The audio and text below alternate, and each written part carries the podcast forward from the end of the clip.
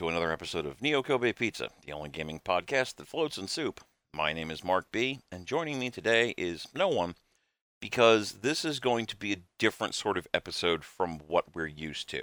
Normally, when I put together the podcast, the idea is to have two people sit down and discuss a specific topic, ruminate on various things, have side conversations, etc until we get to a point where there's some degree of reasonable consensus and we've discussed every possible topic from that idea that we've come up with. This time around, I wanted to actually create a sort of a recap episode that kind of discusses the behind the scenes elements, opinions on things that we've discussed before, and just generally decomposes the process for those who might be interested in this sort of thing. If this isn't a thing that you're particularly interested in, that's perfectly fine. We'll see you back next week with a wonderful new guest. But for those who are interested in the behind the scenes aspects of what goes into making this podcast what it is, what hiccups we've seen along the way, and just generally updated opinions, give it a listen and we'll see what you think. So, the first thing I kind of want to talk about before going into the more in depth, added, or expanded opinions of topics that we've discussed in the past 20 episodes is the elements that have gone into making the podcast and the different changes that we've had to make over time in order to make the podcast work the way that it's intended to. This is also going to be kind of a point that might be interesting to those of you who are thinking about making your own podcasts, as you might be wondering what sort of tech we use, what's going on behind the scenes, things of that nature. So, the first thing to note is that from a hardware perspective, this has been kind of a shit show behind the scenes for a while, unfortunately, due in no uncertain terms to the fact that I have had to cycle through multiple different microphones in order to get the sound that we have now. Starting originally with a headset that was acquired, and I'm going to be honest here, because it was touted as a PC gaming headset, that also had red LEDs on it because that's the aesthetic I'm going with for my personal computing rig.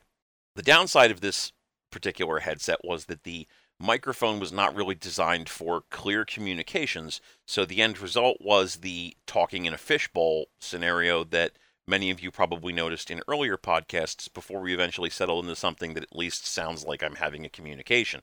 Surprisingly enough, the equipment that I'm using now is actually just a 20 to $25 Plantronics headset because Plantronics headsets are generally designed to be utilized for things like voice over IP communications and things where being able to understand the voice of the person speaking to you are at a premium.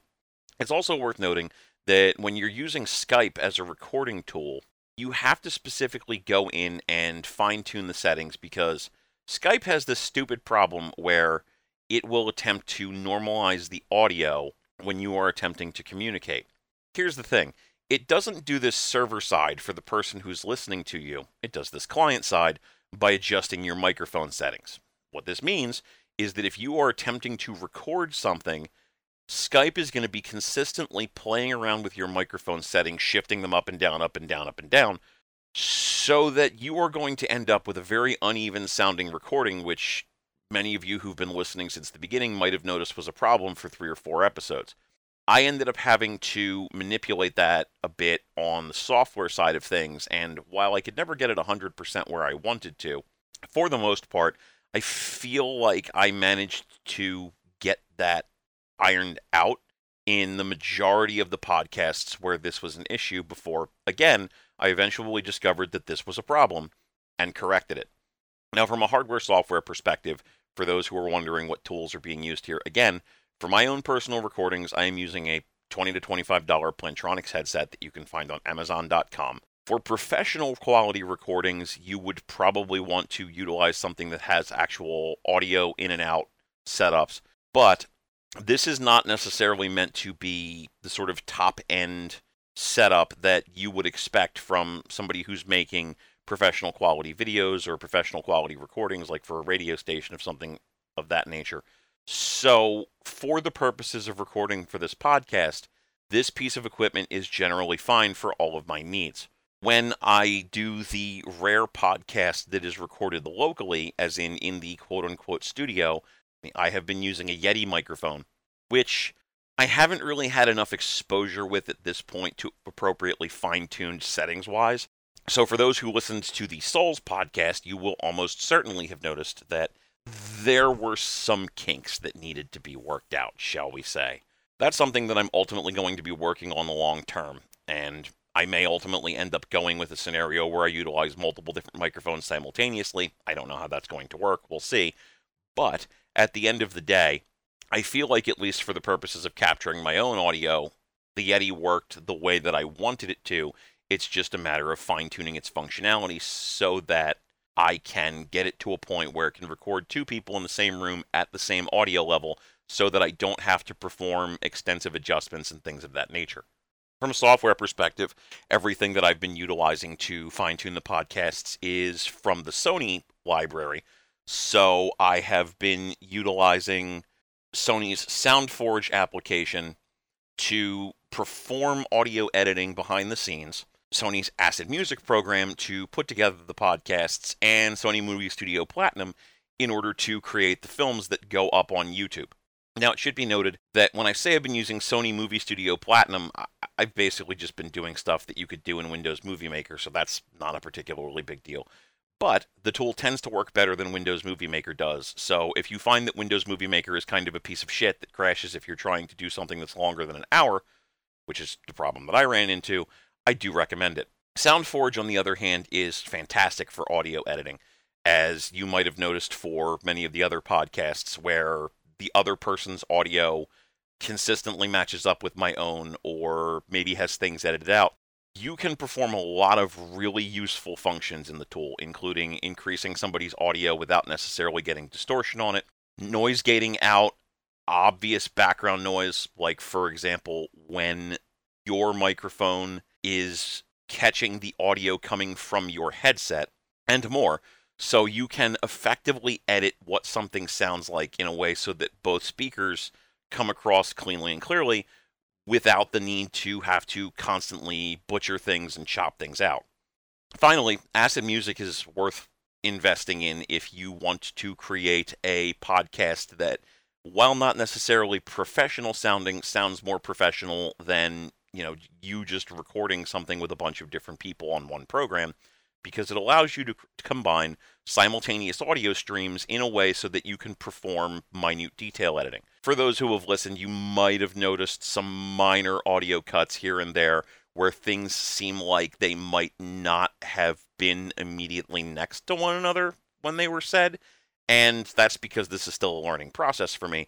But yes, I do use acid music in order to cut out a lot of the dead space in conversations, cut out side conversations that may not necessarily be beneficial to the conversation, cut out audio hiccups like thumps or thuds or microphone scratches or things of that nature, and just generally try to minimize background noise, minimize dead spaces, and other such things.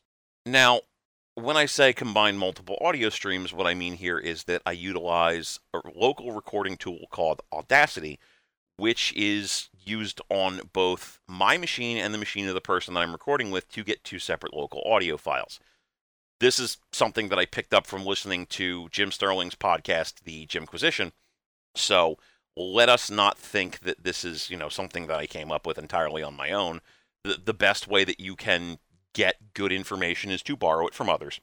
But it is worth noting that really any local audio recording tool is probably going to work out perfectly fine for your interests there. I just recommend Audacity because it's completely free of charge. So if you were interested in recording your own podcast where you utilize local audio, this is a tool that you can recommend to others that has no cost associated with it and is relatively easy to use. You just push the record button when you're ready to record, choose the render audio option from the file menu when you are ready to put that audio out, or excuse me, the export audio option when you are ready to put that audio out into a format that is usable from a podcasting perspective and then you render it however you want. In my case, I utilize waveform files because they retain the most overall audio integrity, so that you can effectively create local recordings that can be blended together rather than having the problem of utilizing something like, say, Pamela on Skype, where you're going to get obvious audio distortion if two people are talking through voice over IP. Since the sound is being digitally converted when it's being sent to the other person, and there's going to be a certain degree of integrity loss. There's a whole discussion about how audio is sent and UDP conversations and things of that nature that I promise you're not interested in. But the point is, is that when you go and you listen to the podcasts created under the Die Hard Gamecast banner, you can hear the difference between what is recorded there and what is recorded here. That said, I do also record audio backups in Pamela, and there is a good reason for this.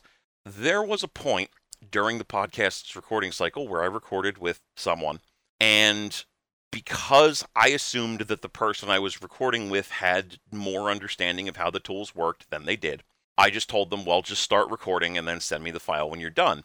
And I didn't think to check, are they seeing the audio spikes that are indicative that show that Audacity is working properly? They were not, and they didn't know that was a thing that they needed to be seeing. So when they sent me the audio file, it was blank.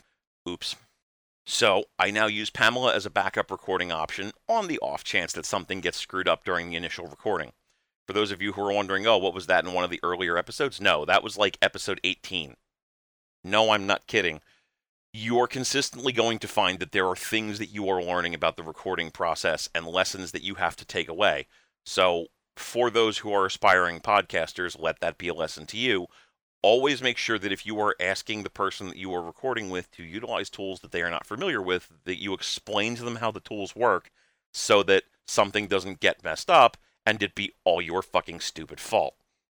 It's also worth noting here that if you are recording with somebody who is not a friend of yours, or if you are recording with somebody who is a collaborator who has opted to step in who you know you don't have a lot of direct influence over you kind of have to put up with whatever equipment that they bring to the table. But it is really worth it if you are recording with friends coworkers and things of that nature to impress upon them the value of getting a communications friendly microphone i say this because it is fairly obvious if you listen to the first 20 episodes of the podcast who amongst those i have recorded with have utilized headset type microphones or microphones where vocal recording is a priority versus those who utilize alternative microphones in various capacities. Now, to be clear, the people who have the best overall sound sets, uh, setups were people like you know Josh Moore, who actually does semi-professional audio recording in his spare time, whereas you could kind of tell from listening to the podcast I did with John Widrow that he was quite literally utilizing the microphone built into his laptop. It's not a dig at Mr. Widger in any way, shape, or form, and if he's listening, I, I do want to be clear. I'm not trying to be a dick. I'm just making it a point of noting that you may want to push on others to invest in equipment that will allow them to record their audio more clearly, or failing that, just buy the damn thing for them if that's not a thing that you are invested in doing, you may want to rely on the Pamela option, if only because at that point, the fact that the audio quality doesn't necessarily sound top shelf is at least inherent in the Pamela application itself and the way that it chooses to record audio, rather than because the audio that you're working with is not necessarily the best quality in general. So, again, those are just some considerations to keep in mind do your best to see if you can impress upon the person that you are recording with to use a microphone that is of decent quality. Make sure that you have tools available, whether they be free or at cost, that will allow you to do some basic audio editing, and maybe consider having both people record their own local audio and blending it together in a separate tool so that you can get a better quality sound production than you would just by recording with something like a Pamela or some other sort of stream recorder. And also, if you're going to invest in a microphone, make sure that you invest in one that is designed for communications and not for PC gaming. Just a thought. With those thoughts having been expressed, let's dig a little deeper here and get into the meat of kind of discussing individual elements from the first 20 podcasts, additional thoughts I might have having been removed from those conversations a bit, and where we kind of sit now, again, some 20 weeks removed from the introduction of the podcast. Starting with a combination recap on episodes 1 and 20, there's just a couple of points that I did want to get into regarding discussing the persona situation as it extends right now. First and foremost, it's probably worth noting that despite the somewhat depressing news that Persona 5 would be pushed back in order to try and improve the overall quality of the game beyond the release that Japanese gamers saw, that it's worth noting that the game, as presented, is doing fucking gangbusters in Japan at this point, which is basically awesome if you're somebody who's looking forward to the game. Persona 5 scored a 39 out of 40 in Famitsu, which, yeah, I know Famitsu is kind of a joke at this point, but still, 39 out of 40, that's not nothing. It was also not only the number one seller in Japan the week that it debuted with 265,000 copies on PlayStation 4, and the number two seller in Japan for the PlayStation 3 at 73,000 copies, but was also the best selling game in the franchise for Atlus in Japan, period. Which, holy fucking shit. So it's fairly safe to say that the game that we are looking forward to may actually be one of those rare games that can pay off the hype that has been surrounding it pretty much since it was officially announced.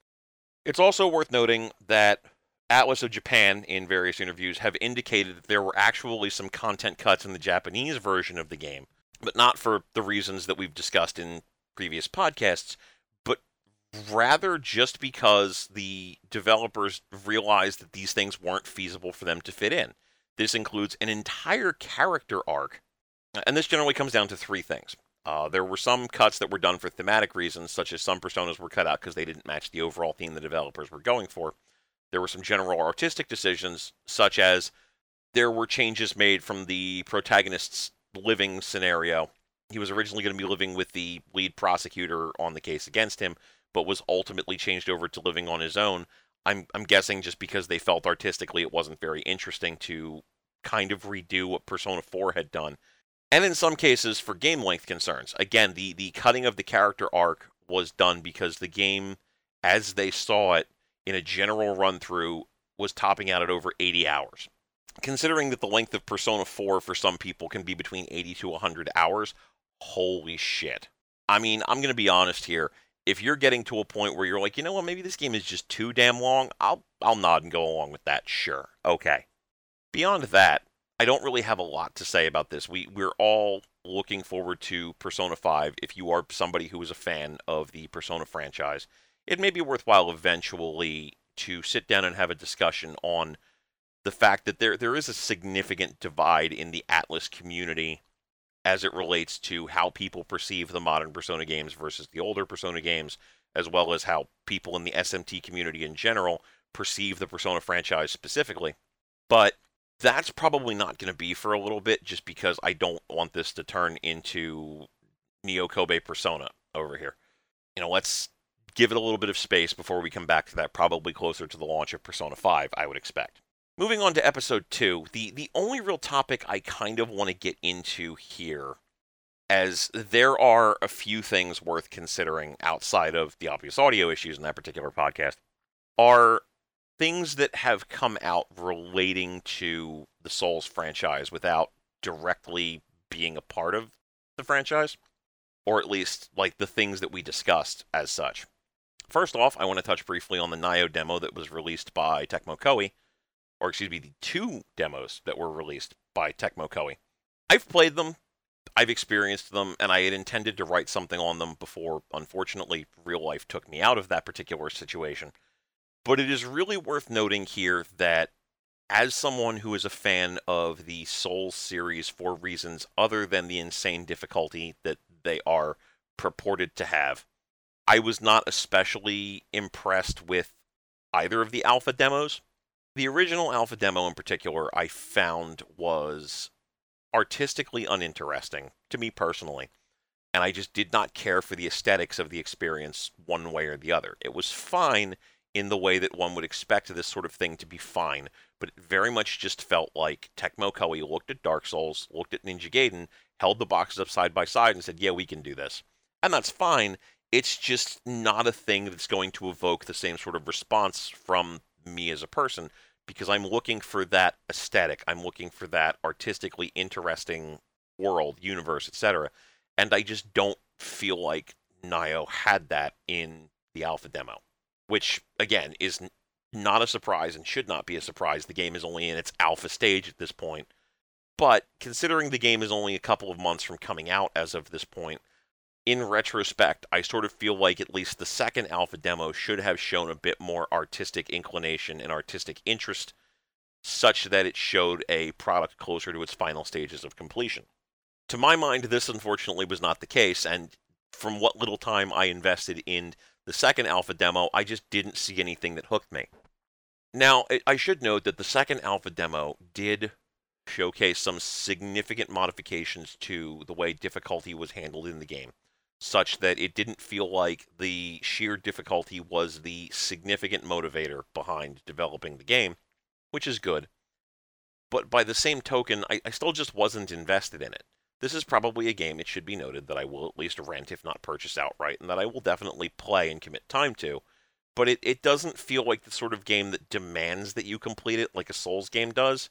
And maybe you think differently, and that's perfectly fine. That's going to be a game that's going to interest some people for other than others. But I don't think it's going to be the kind of genre cementing hit that a lot of people might hope it would be at best, I feel like it's going to be the sort of thing that is going to scratch that itch for those who love Souls games until From Software either announces a Bloodborne 2 or a Dark Souls 4.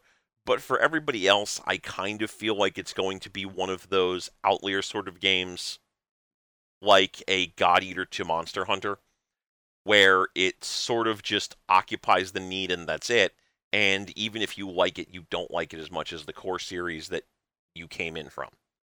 The second thing I want to talk about briefly is the Ashes of Ariandel DLC, which came out for Dark Souls 3, which is the first of several component pieces that are supposed to be released.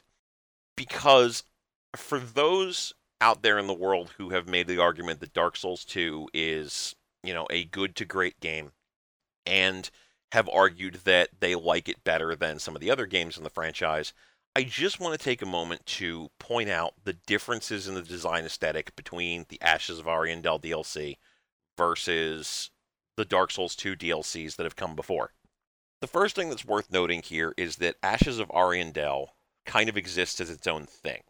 In Dark Souls 2's DLC, you got the distinct impression that the DLC was meant to significantly modify the world. And if you have actually sat down and devoted any time to the Scholar of the First Sin re release of Dark Souls 2, you can kind of sort of clearly see that there is a distinct attempt made to make that DLC meaningful within the world itself so that you you almost feel like there's a varied experience there. Dark Souls 3's Ashes of Ariandel, on the other hand, just kind of exists as a, a thing that you can add to the game. It doesn't meaningfully impact the experience in any way. And if you don't download it, it, it doesn't necessarily feel like you're missing out on some key point of information. It just exists as an interesting side story that's worth seeing and is worth experiencing. But if you miss it, if you don't want to download DLC, what have you, you're not being robbed of anything from having not experienced it. I don't necessarily have an opinion on which is a better way of doing things. So if you are the sort of person who prefers one method over the other, you know, go nuts. I just thought that that was an interesting aesthetic, considering that this is quite clearly how Bloodborne's DLC and the original Dark Souls DLC was handled. I think that this is a decidedly Miyazaki choice, and I tend to prefer it myself, but, you know, to each their own. If you don't, that's totally fine. So, you know, take from that what you will. The other thing I kind of want to point out, though, is that one thing that kind of becomes apparent if you spend time with the Dark Souls 2 DLC is that the game generally tends to reuse its assets over the course of its DLC. For example, you will see reused boss assets. There was a boss that was reskinned for the purposes of appearing in one of the DLC packages, and then a boss that appears in one DLC package appears again in two different versions later on, which I, I think is frustrating to me personally because it just kind of says that the content creators weren't that invested in creating the DLC. Like they were just creating DLC for the sake of creating DLC and not because they had anything interesting to say with it. Ashes of Ariandel not only tells a really interesting story that ties back into the world of Dark Souls with the Painted World of Ariamis versus the Painted World of Ariandel, but also contains mostly unique and interesting content. So if you go into the world of Ashes of Ariandel, you can clearly see that there is a whole new aesthetic and a whole new design concept to it with the frozen world and the corruption that is spread throughout the world as a result of the fading and fraying of the painting. And it also kind of holds true to the concept that Dark Souls created, where the DLC bosses are far and away more punishing than the bosses that you see in the core game. For those who played the original Dark Souls, most people generally tend to agree that Manus, the final boss from that particular DLC package, was the hardest boss created for Dark Souls. And I would argue that the boss of Ashes of Ariandel, the true final boss, is going to be one of those bosses that most people are going to agree is the toughest of the lot, except possibly for the Nameless King, who I, I still think definitely has at least some elements that, that give him a leg up in the competition. I haven't gone back and revisited the Nameless King in comparison to make an informed determination as to which one is better or worse than the other for reference purposes. But I do want to point out if you are the sort of person who loves those excessively challenging final bosses, this is going to be a DLC package that is great for you. That said, the other boss that exists, which is kind of a sub boss that you can completely bypass and don't even have to see if you don't want to, is not as interesting comparatively. It's just a dude who also happens to have a giant wolf with him. And it, it kind of draws comparisons to the Sif battle from Dark Souls 1, except with a dude there as well. It's fine, it's just not especially challenging, and any fears that I had about the battle going in were immediately offset by the fact that I wrecked both of them on my first try. So it's it's probably not necessarily going to be the sort of battle that's going to be as concerning as the battles in Artorias of the Abyss, which, for those who haven't played that, literally started out with a boss battle and featured a total of four boss battles across the entirety of the DLC, most of which were quite challenging. But it is interesting to note that there there is that battle there, and it kind of feels like because there's a season pass and because there are other planned DLC packages, that they might be staggering the difficulty a bit over the individual packages so that you, you get something that feels a bit more even instead of just one big challenge after the next. The final thing I want to mention is that content creator hbomberguy, whose videos I tend to enjoy a bit, uh, has created a fairly lengthy video decomposing why he feels that Bloodborne is a work of genius and basically the best game in the franchise, pound for pound. And I mean, you know what? I don't agree. And that's fine. I could probably spend 10 or 15 minutes explaining why I don't agree, but here is a short form summary of my opinion on this. I appreciate it when videos are made in a way that people whose opinions I respect don't agree with my opinions because it's an interesting way for me to challenge my worldview and think, you know what, am I wrong about this?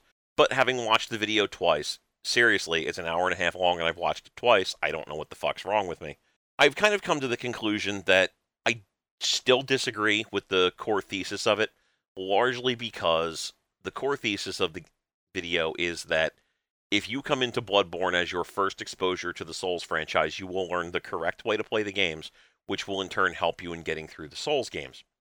And while I can kind of sort of see the point there, speaking as somebody who has played through all of the games at this point, I didn't learn a damn thing from playing through Bloodborne. I just went at the game with the Hunter's Axe and then Ludwig's Holy Blade. I blitzed the shit out of every enemy that I fought by stun locking them to death. And I went into Dark Souls 3 utilizing a sword and shield and the same general evasive tactics that I had learned. And in general, most of the learning that I did came from playing through Dark Souls and figuring out what worked and what didn't. It's possible that somebody coming into the series from Bloodborne might be able to take lessons they learned from Bloodborne and apply them to the Souls series overall. Don't get me wrong. It's just that I don't think that Bloodborne inherently teaches you the best way to play. especially because in the Souls franchise in particular, there are a lot more build options available that can dramatically impact the way that you play. For example, a caster type character, which is something that's not even really an option in Bloodborne, can play completely differently from an agility build or a tanking build. And that's not nothing. To me, Bloodborne is designed with a very specific mechanical structure in mind, and it's not one that I necessarily think is the best, but I can understand, at least from a narrative conceit, why this would be a thing that the creators would do. Whereas Dark Souls is a game that's more about rewarding execution and research and diversification. So the player who invests the most time into their build will generally have a more fruitful time. And it's just different experiences for different folks. You can take the lessons that you learned from Bloodborne, and you can use those in the Souls games to great effect if that's the thing that you want to do.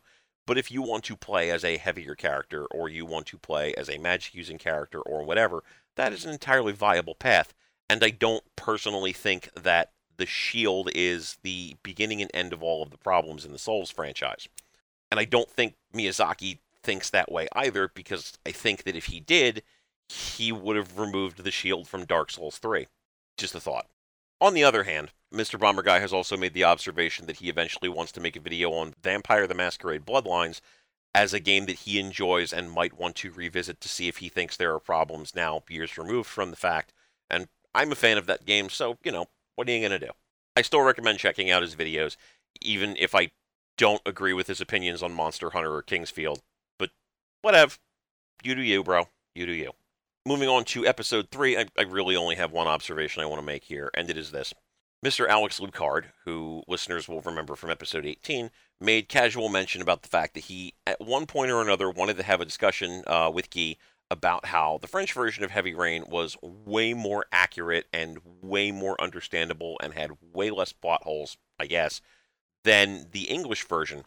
Which I thought was funny because I ended up having to explain to him that he does not play games in French, which he said in the podcast. So I don't think that would have been a particularly fruitful conversation in any case. He's also predominantly indicated that he is primarily a Nintendo gamer, so I don't even know if he's ever played Heavy Rain, as that was not a thing that really came up. Moving on. Going back to the episode 4 discussion with Mr. J. Widrow and DLC practices, I, I do want to note that my opinion has evolved a bit on the Overwatch situation due entirely to their handling of the two DLC based special events that they have performed in the time period since the game's launch.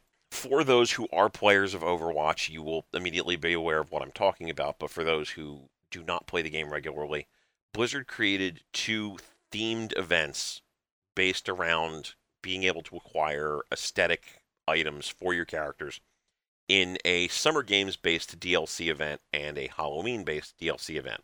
In both cases, the general rules were the same. If you consistently leveled up and opened up loot crates during this time period, you would be able to potentially get unique decorative items, be they sprays, costumes, emotes, whatever, themed after the 2016 Summer Games or Halloween, depending upon the time period that you did this. You could also purchase boxes, which would give you, obviously, a better chance of getting these aesthetic items. This is decidedly some cell phone based freemium content bullshit. And a lot of people were not particularly happy with the way that this was handled because it kind of sort of pointed out that Blizzard is absolutely going to be utilizing these sorts of DLC based events to garner additional money behind the scenes for the Overwatch product, even though you've already paid for it. Now, to Blizzard's credit, they did learn a valuable lesson from the Summer Games package, which did not allow you to acquire aesthetic items in any way, shape, or form beyond what was presented from the boxes. So it, your options were play like a crazy person, buy boxes, or miss out on aesthetic stuff that you actually wanted, which was frustrating. The Halloween event changed this around a bit by actively allowing players to pay in game currency for these items, which meant that if you were somebody who had played a lot and had a lot of in game currency stored up, you could actually purchase specific aesthetic items that you might want. That said, the Halloween items were three times the price of your regular aesthetic items, which again kind of leans into the idea that they were still trying to encourage you to pay money for boxes, but at least there that option was there, even if it wasn't implemented as well as it could have been. Overall, in the end, I do feel frustrated with the way that Blizzard is quite clearly choosing to do specific things with this product, but this kind of rolls up into a general frustration that I will get to in a couple of minutes. So just keep that in mind for right now. Moving on to episode six. The only thing I really want to touch on here is that Niantic has begun to see a mass player exodus from Pokemon Go in the past few months after their initial huge spike of players investing in the game, essentially due to the fact that they released the game in a fairly shallow state and then didn't get around to adding in new features and functionality, leaving the product to stagnate over time as some features were ultimately removed because they didn't work the way that Niantic assumed that they would. And this kind of shows a larger problem where the mobile games that Nintendo is behind and is releasing, Miitomo being another example of this, generally end up showcasing some really good ideas about how to initially hook players, but then ultimately show that they don't have any good ideas of how to keep them there. Now, to be clear, lots of mobile games have these sorts of growing pains, and this is certainly not anything that's unique or exclusive to Nintendo's properties those who've played games like Granblue Fantasy, Brave Frontier, etc., will almost certainly know what I'm talking about. But it is worth noting that this is a thing that is happening, and this is a thing that has definitely shown up as being a problem in both of the Nintendo backed mobile properties that exist at this point. So it will be interesting to see as Nintendo continues to expand into the mobile marketplace if they address this, how they address this, and in a more narrow sense, what Niantic can do at this point to improve the present situation regarding Pokemon Go, hopefully before the game stagnates to a point from which there is no recovery. Right now, I don't think that's necessarily an option, considering that the recent release of Sun and Moon did gangbusters.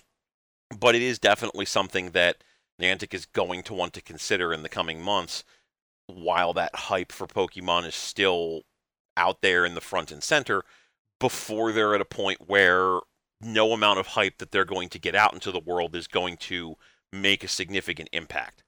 Moving on to episode 8, I do want to make a brief point regarding the whole esports thing that was touched on during the Switch discussion with Aaron, where Nintendo kind of positioned Splatoon as an esports ready title in their preview video.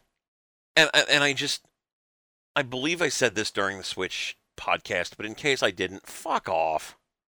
I also really want to I also really want to get into Blizzard's mentality here based on two recent anecdotes that come up regarding Blizzard's general overall opinion towards making their business model one that is designed around esports above and beyond all else. The first is that at the recent BlizzCon this year, Blizzard actively went out of their way to create an environment where all of their games, just about, were presented from a competitive esports based perspective. And when I say just about all of them, what I mean by that is the only one that seemed to have been left off the table was Diablo. Heroes of the Storm, Overwatch, and StarCraft 2 were all presented in a competitive fashion, which at least makes a certain amount of sense since those are games that are designed with a competitive edge around them. So if you're going to market them as esports, that's not the worst thing. But Blizzard also presented competitive WoW play, which is just the weirdest thing I have heard in the world of gaming in a while. Not that I don't think that you can't have PvP or even competitive elements to the WoW experience, PvP is clearly a big deal, or at least was clearly a big deal in WoW at various points during its development cycle. I just don't see why you would even begin to try to market that as anything even remotely in the vein of an esports type environment. Like it just it just seems stupid to me personally. And again, maybe that's just me, maybe that's just a problem that I have where I don't get where they're going with this because esports is not necessarily a big part of my day to day existence. But it's just very weird to me that of all of the games that are under their banner that are kind of ready made for esports, and of all of the genres that exist in general that are ready made for esports, one of the things that Blizzard would choose to highlight as a competitive property during this esports push is an MMORPG where rating and the single player aspects of it are going to be the biggest focal point for many. It is what it is, though. That said, the second thing I want to kind of point out here is that in the intervening time period between this podcast and today's episode, Blizzard sent me a survey where they asked a series of questions that were quite pointedly geared toward their esports presence. Now, again, as I've said, I am not the first person to ask esports related questions to because while I'm interested in esports from a gaming history sort of perspective, these are not things I generally invest a lot of time in as a fan, as a player, as a spectator. And I sort of feel like that's because, at least partially, a lot of the people presenting these kinds of things are presenting them in a way that is very insular. It is meant to appeal to people who are already inside of the community. The most investment I have had in an esports related concept was a fighting game tournament appearing on ESPN, which I thought was interesting and I was at least partially invested in. Outside of that, it, it just feels like a lot of these companies are looking to hook their fans who are interested in esports and aren't really interested in trying to make these properties appeal to people on the outside, either appealing to people who are not necessarily fans of their properties but could be, or people who are fans of their properties but are not necessarily invested in the esports aspect of things. I mention all of this because Blizzard's survey did nothing to in any way dissuade me from holding this belief. The survey, again, was structured mostly around the idea of asking questions about my perspective of Blizzard's attempt at creating esports ready properties. And a lot of it was very much, you know, have you played League of Legends? Have you played Heroes of the Storm? Have you played StarCraft 2? Have you played this? Have you played this? Have you played this? But then broke down to are you invested in our esports? What do you think of the idea that we are posting up DLC, where the profits from those DLC go toward funding our esports endeavors? That sort of thing. And inevitably, my answers to those questions were I'm not very invested in esports. Nothing that you guys have done have invested me in esports. And I haven't seen anything from the esports side of things that seems like it was geared towards generating interest in me as a player. And Blizzard's response to that in the survey was, You don't qualify to answer these questions. So essentially, what Blizzard's survey is saying is, if you are not already interested in our esports properties, we don't care what you think about our esports properties. Which seems like incredibly stupid circular logic, and not the sort of thought process that a company who is trying to actually seriously become an esports property pusher should be invested in. Blizzard is essentially saying unless you already care about our esports, we don't care what you think about our esports.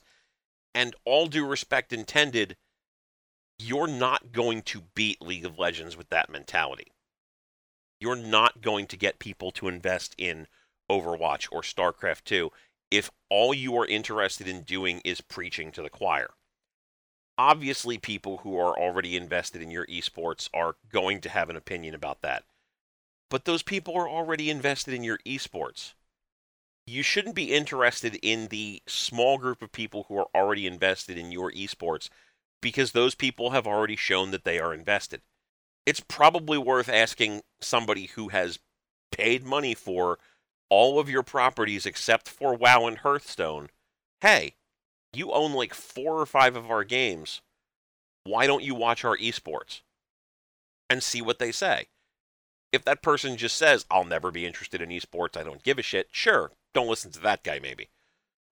But if somebody comes in and says, I wish that the esports were more like this, or I wish that there was this kind of investment level, or what have you, or at least shows that they might be willing to get into your particular brand of esports, listen to that person. At least give their ideas a chance. If their ideas are infeasible or they're just dumb or what have you, then fine. But don't tell that person before they're even finished answering your questions, yeah, we don't really care about your opinion. So, if I had any degree of optimism for Blizzard ultimately being successful in their attempt to make their properties esports ready, I don't anymore. And I would expect that based on this degree of preaching to the choir, circle jerking that they are engaging in at the moment, that you should not be surprised if Blizzard ultimately cannot overtake games like League of Legends in the esports circles for at least the next couple of years until they get their collective heads out of their collective asses. Just saying. Moving on to episode 11, I do briefly want to touch on the fact that No Man's Sky has finally released the patch that is being considered by many to be one that ultimately gets the game closer to what it was supposed to be at launch, which adds in the ability to, among other things, build your own individual stations, take on an entire style of play that just lets you craft in an environment and even gives you individual tools that simplify the mining and collecting processes. I think this is interesting, and I'm definitely glad that they have put this into place, as well as putting into place a more challenging survival based mode that will appeal to players who thought that the game was too easy in its current in its current configuration. But I've seen a lot of discussions kind of coming up as to whether this might be too little or too late for No Man's Sky as a property. I don't really want to get too involved here on the off chance that I might be able to have a full podcast on this conversation. But my mentality here is that a lot of games in the marketplace have kind of already shown that they can weather initial player disappointment so long as the money is there to support the property and eventually come out the other side as winners. Destiny weathered a lot of initial player disappointment and lack of engagement to eventually become quite a successful property overall, especially once The Taken King came out. Diablo 3 weathered auction house controversies to eventually become one of Blizzard's more successful investments long term.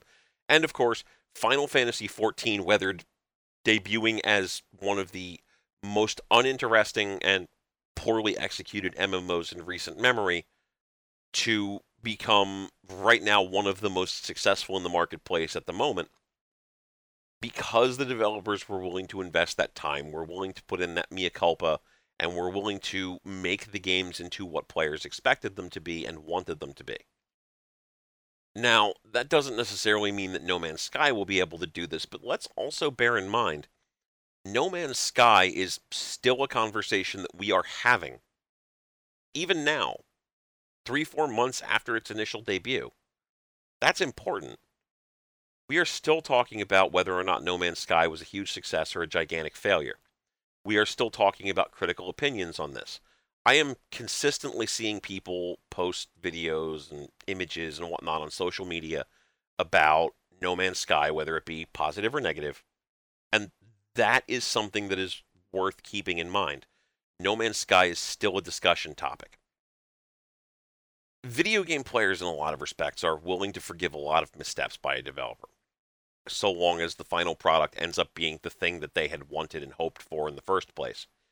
Again, look at Destiny, a game that sold reasonably well and ended up becoming a huge success because Bungie listened and did what players ultimately wanted them to do. But it's also worth noting Destiny stayed in the conversation a lot longer than people expected. It wasn't a game like Titanfall that sold a bunch and then immediately was just rife with nobody fucking talking about it. Games that consistently have people discussing them, debating them, getting into extensive discussions about how they succeeded and how they failed for months and months and months ultimately have that room to adjust themselves. And while I don't know if No Man's Sky will ever fully get the stink off of itself of its first couple of months, for better or for worse.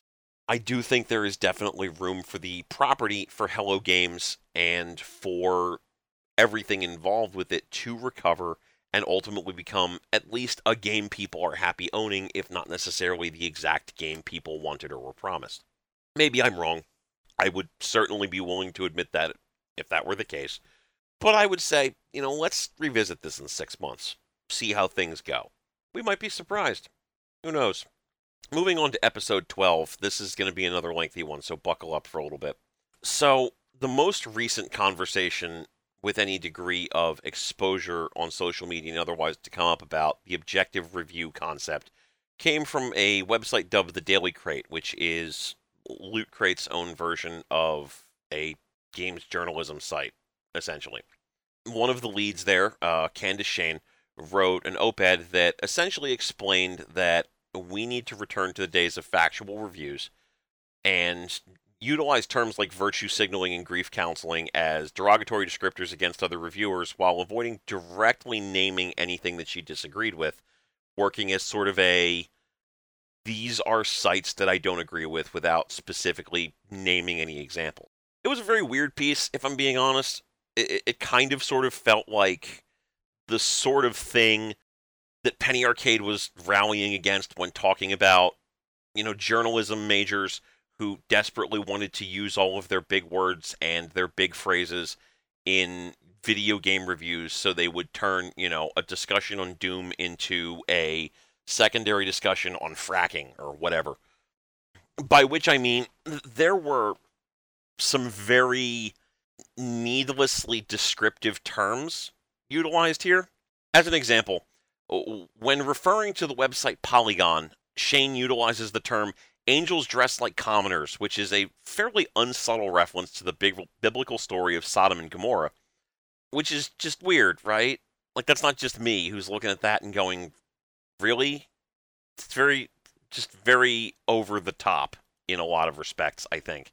I mean, maybe that's just me, but that just seems a bit much. There was also a question presented of when is the last time you read a clean cut, piece by piece review from any popular news site and felt you only got what you needed? Which was interesting because it kind of assumes that the only thing that the reader needs is an understanding of how a game works under the hood, and that the reader might not have an interest in contextual discussions. Like, I'm not even sure that there are all that many non sports based games that hold up to that sort of scrutiny. Like, I mean, here's an example. Take a game like Firewatch, or a game like Her Story, or hell, even take DOA X3. These games don't stand up to technical discussions exclusively because there's more there than just the technical aspect of it. Like, if all you're going to talk about from the technical perspective of Firewatch is this game looks this way, this game sounds this way, here's the core play mechanics. It, it's that's not a very interesting sounding game. And for somebody who is only interested in the mechanics of that game, you know, maybe Firewatch isn't the game for you. But it is worth noting that there is context that needs to be discussed there. A game like Firewatch stands up more on its context than on its mechanics. And like that's important. Again, going to something like The Walking Dead, which was developed by the people who developed Firewatch, just as a general point of reference. Imagine that game from a purely technical discussion perspective. Regardless of what your opinion is on that game, imagine describing The Walking Dead to somebody without delving into the context, only discussing it as if it were a car or a toaster or a microwave. That doesn't really sound like a very interesting game, does it? You move around and occasionally investigate things, watch as people talk, and occasionally play an active time event. It's context is a, is important. Context is very important, and you can't really put that genie back in the bottle. You can't really review games the way that we did in the 8 and 16 bit days because a game like Super Mario Brothers, where the narrative is literally just the princess was captured, go save her, doesn't really exist in as many games as it used to. And again, this is important. Games have evolved.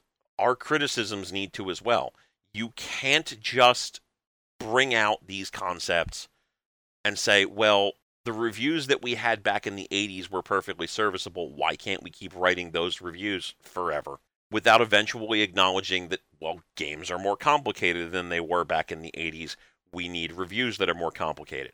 Now, to be clear, I do want to make it known I do not think that every gaming outlet is necessarily handling this in the best way possible as it relates to conveying interesting or worthwhile concepts within the confines of their particular criticism.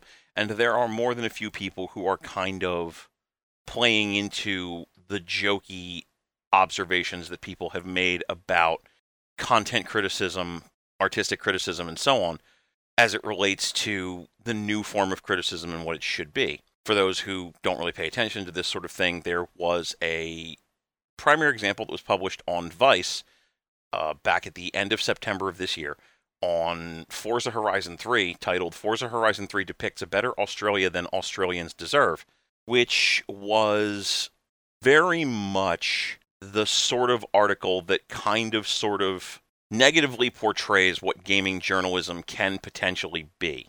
Like it's it's very windy, it's very self-absorbed, and the specific conversation such as it is is very bizarre, such as it goes. To put it into a simple perspective, there are definitely reviews that exist that are bad. There are definitely perspectives that exist that are not necessarily particularly well researched or particularly well qualified. This is not new. There are people on all sides of the fucking conversation who are just saying terrible and dumb things that nobody should be listening to. And for the most part, it is really, really, really, really, really worth noting that no matter what your particular belief in this discussion is, there are people on your side and on the opposition side who are just saying dumb things but we can't use those as a example of everything that is wrong everywhere. Yes, one person on Vice wrote an article that was basically trashing Australia using the veneer of Forza Horizon 3 as a framing device for that. And that's not necessarily helpful for anyone. But that's one person. To discount all of the good work that's being done by people who are both trying to write more technically minded reviews and more critically minded reviews is not helpful to anyone. That having been said, I, I should note that uh, I did actually comment on this article, and I made the mistake of making it a point to observe that the language that this person was using had been co opted by others and kind of, sort of, was not the sort of language that they should really be using to get their point across because it kind of felt like this person was presenting things from a very specific perspective and a very specific worldview that isn't really going to present them as doing anything but preaching to a very specific subset of gamers. And of course, as you would expect, the only response that I got in any way, shape, or form about my particular comment was being critical of the fact that I made that observation.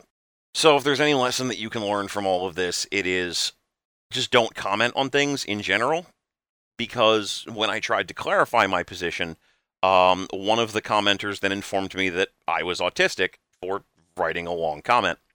Really. So, just to clarify here, if you write long comments on the internet that attempt to explain your points thoughtfully and from a position of consideration, you are autistic. But if you just attempt to get your ideas out there, people will latch on to the one that is the most concerning to them at the moment and ignore every fucking thing else, whether it's relevant or worthwhile or not, in favor of just calling you an asshole for the one thing that you've said. Just don't comment. Just don't comment in general. That is the one lesson I have learned here. Anyway, moving on. The only thing I really want to say about podcast episode 13 was that Mr. Sean Madsen, who for longtime listeners, is the owner, operator, runner of the Die Hard Gamecast. When he listened to our podcast back, he, he made the point that the audio quality difference was extremely noticeable when listening to himself on that podcast versus the DHGF podcasts, which I thought was interesting as it kind of reinforces that you know, local audio recording is probably the way to go with this sort of thing. Just a fun anecdote. I don't really have anything particular to contribute, except possibly for the fact that during the Persona 5 live stream, it was mentioned by others hey, is there going to be any content editing? To which the Atlus representative responded, Did you not see that guy get his fucking face ripped off? So, guessing the answer is going to be no there. Who knows? Moving on. One thing I did want to mention about the Switch episode that I thought was particularly interesting was that after the fact, Laura Kate Dale, who I did mention had been delving into various pieces of news and information about the Switch, mentioned the current information that she has gleaned price point wise on the Switch puts it at a price point of roughly 199 to 249 pounds or 249 to 299 dollars based on the fact that there will be two different launch versions Ugh. which is in line with the hypothesis that I had made during that particular podcast and decidedly puts it in price wise in the general range of the Wii and the Vita when they launched. I don't really have anything to add to that one way or the other, except that I'm going to be interested to see how the market perceives this new console relative to that price point. If they can pitch it as a home console that has the ability to go portable when needed, that might help them quite a bit. If people infer from that that it's a portable console that you can play on their your TV, on the other hand, I think it's going to die the same kind of death that that the Vita has, slow and painful and just not particularly interesting to anybody except the most diehard fan base. Ultimately, right now we should most be concerned about the announcements that will be made in January closer to the launch date because it will be interesting to see how people outside of the core fan base react to this news and how the general public goes with it. But it's, it's going to be an interesting couple of months for the Switch regardless. And finally, as sort of a callback to episode 19, one point I do want to mention that Mr. Aaron Sorois brought up to me after the fact was that he felt that the current trajectory of the Hatsune Miku Project Diva series was mildly concerning from his perspective just because we've already received Project Diva X this calendar year 2016 as well as the VR application that was just released recently and we will be receiving Future Tone according to current projections, on January 10th, 2017, which is fairly close in proximity release wise, which he felt was slightly concerning. It's also worth noting that Future Tone, in and of itself, is designed in a way that it will allow for an extensive amount of songs from the Project Diva library. The current estimation, as I've found on Siliconera, comes to about 224 songs, which, Jesus Christ, and the product, by all indications, appears as though it will allow for downloadable content into a free of charge front end that you can download at no cost on the PlayStation Store.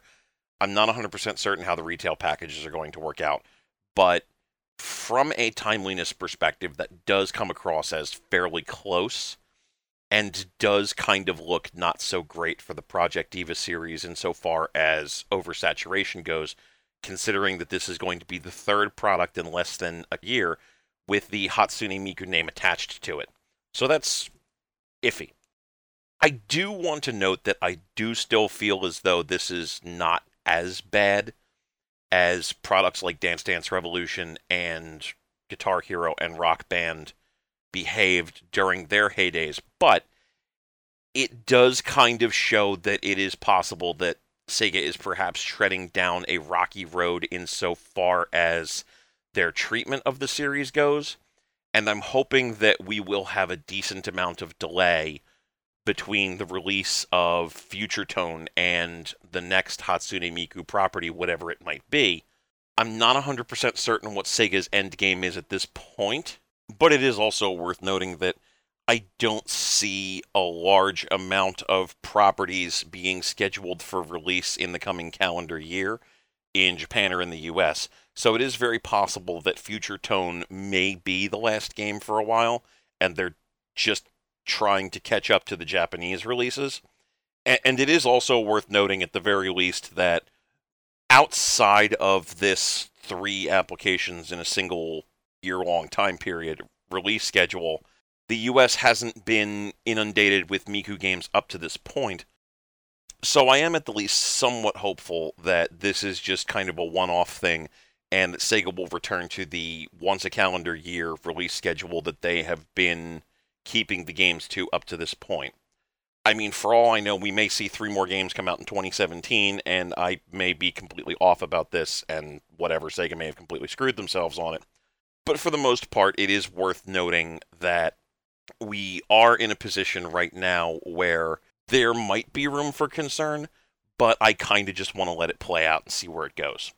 Beyond that, I don't really have anything else to say insofar as recapping the podcast goes. But I do want to take a moment for those of you who have listened all the way through up to this point just to say thank you. Your support up to this point has been fantastic. All of your retweets, all of your, you know, likes and reposts on Facebook, all of the kind words, all of the criticisms, all of the recommendations that everybody has made have been very helpful and very useful, and I do very much appreciate it. For those of you who have recommended the podcast to friends, who have recommended the podcast to family, who have just spread the word. It has been immensely helpful, and I could not do this without your support, your assistance, and all of the work that you have put in to get the word out and tell others about what we're doing here. I also want to say just a big, big, big thank you to all of the guests that we have had on the podcast up to this point. Uh, Aaron Sorois, Jay Rose, Guy Desmarais, John Widrow, Matt Yeager, Michael Kennedy, Robert Hubbs, Greg Johnson, Zeke Ryden, Gamer Keith, Crystal Steltenpole, Sean Madsen, Josh Moore, Jack Keishes, Lola Mendoza, Alex Lucard, Joe Tran, and Nick Tricombe. Thank you very much for being on the podcast. Thank you very much for those who have already agreed to do additional recordings when the time comes. Just thank you for your support. Thank you for your assistance. Just thank you, thank you, thank you. I did not expect anywhere near the amount of support from friends, from strangers that I have gotten for the podcast since its debut. The initial release back in July 15th feels like a lifetime ago at this point, but we have made great strides in terms of getting the word out, getting people listening, getting people subscribed, and I really do appreciate it. And just I am eternally grateful to everyone who has been a part of this, whether it be recording, telling others, what have you. Just, I am in your debt. But that wraps up the recap episode. Join us next week when we will have something a little bit more substantial for you to chew on, I'm sure. I don't have a, a, a jokey join us next week thing at this point, because again, this is just kind of a rumination on what has gone on in the first 20 episodes sort of thing. So, but if you did listen all the way up to this point, whether you're brand new or whether you're somebody who's been a long time listener, if you like what you heard and you want to get the word out, what have you, just make sure that you like, subscribe, and comment. You can access the podcast on SoundCloud over at soundcloud.com slash markbwriting. You can find us on iTunes, Google Music, Stitcher, and basically anywhere where podcasts are hosted. I also upload video versions of the podcast on YouTube, so you can just search for Neo Kobe Pizza, or you can head over to my YouTube channel at Mark B Writing and take a look at everything from there. If you want to follow along on social media, you can follow me over at Twitter at Mark B Writing or on Facebook at Mark B Writing Home. You can also follow along with my writing work over at diehardgamefan.com and markbwriting.com. I know, but it's it's a brand, so I'm just gonna stick it on fucking everything. But in any case, just check back with us next week where we should have a more substantial topic to jump into and talk about, and I should have an actual guest along with me. And once again, let me just say, this is Mark B. Writing saying, stay safe out there, junkers.